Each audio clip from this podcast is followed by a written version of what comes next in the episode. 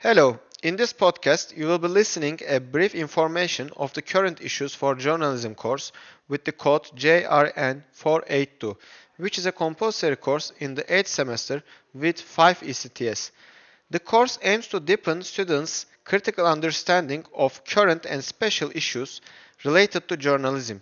In this course, it will be discussed specific concepts that affect the reflex of reporting, such as the nature of truth, the confusion between truth and fiction, ethics, private and public knowledge, privacy and publicity, news value, and its impact on content.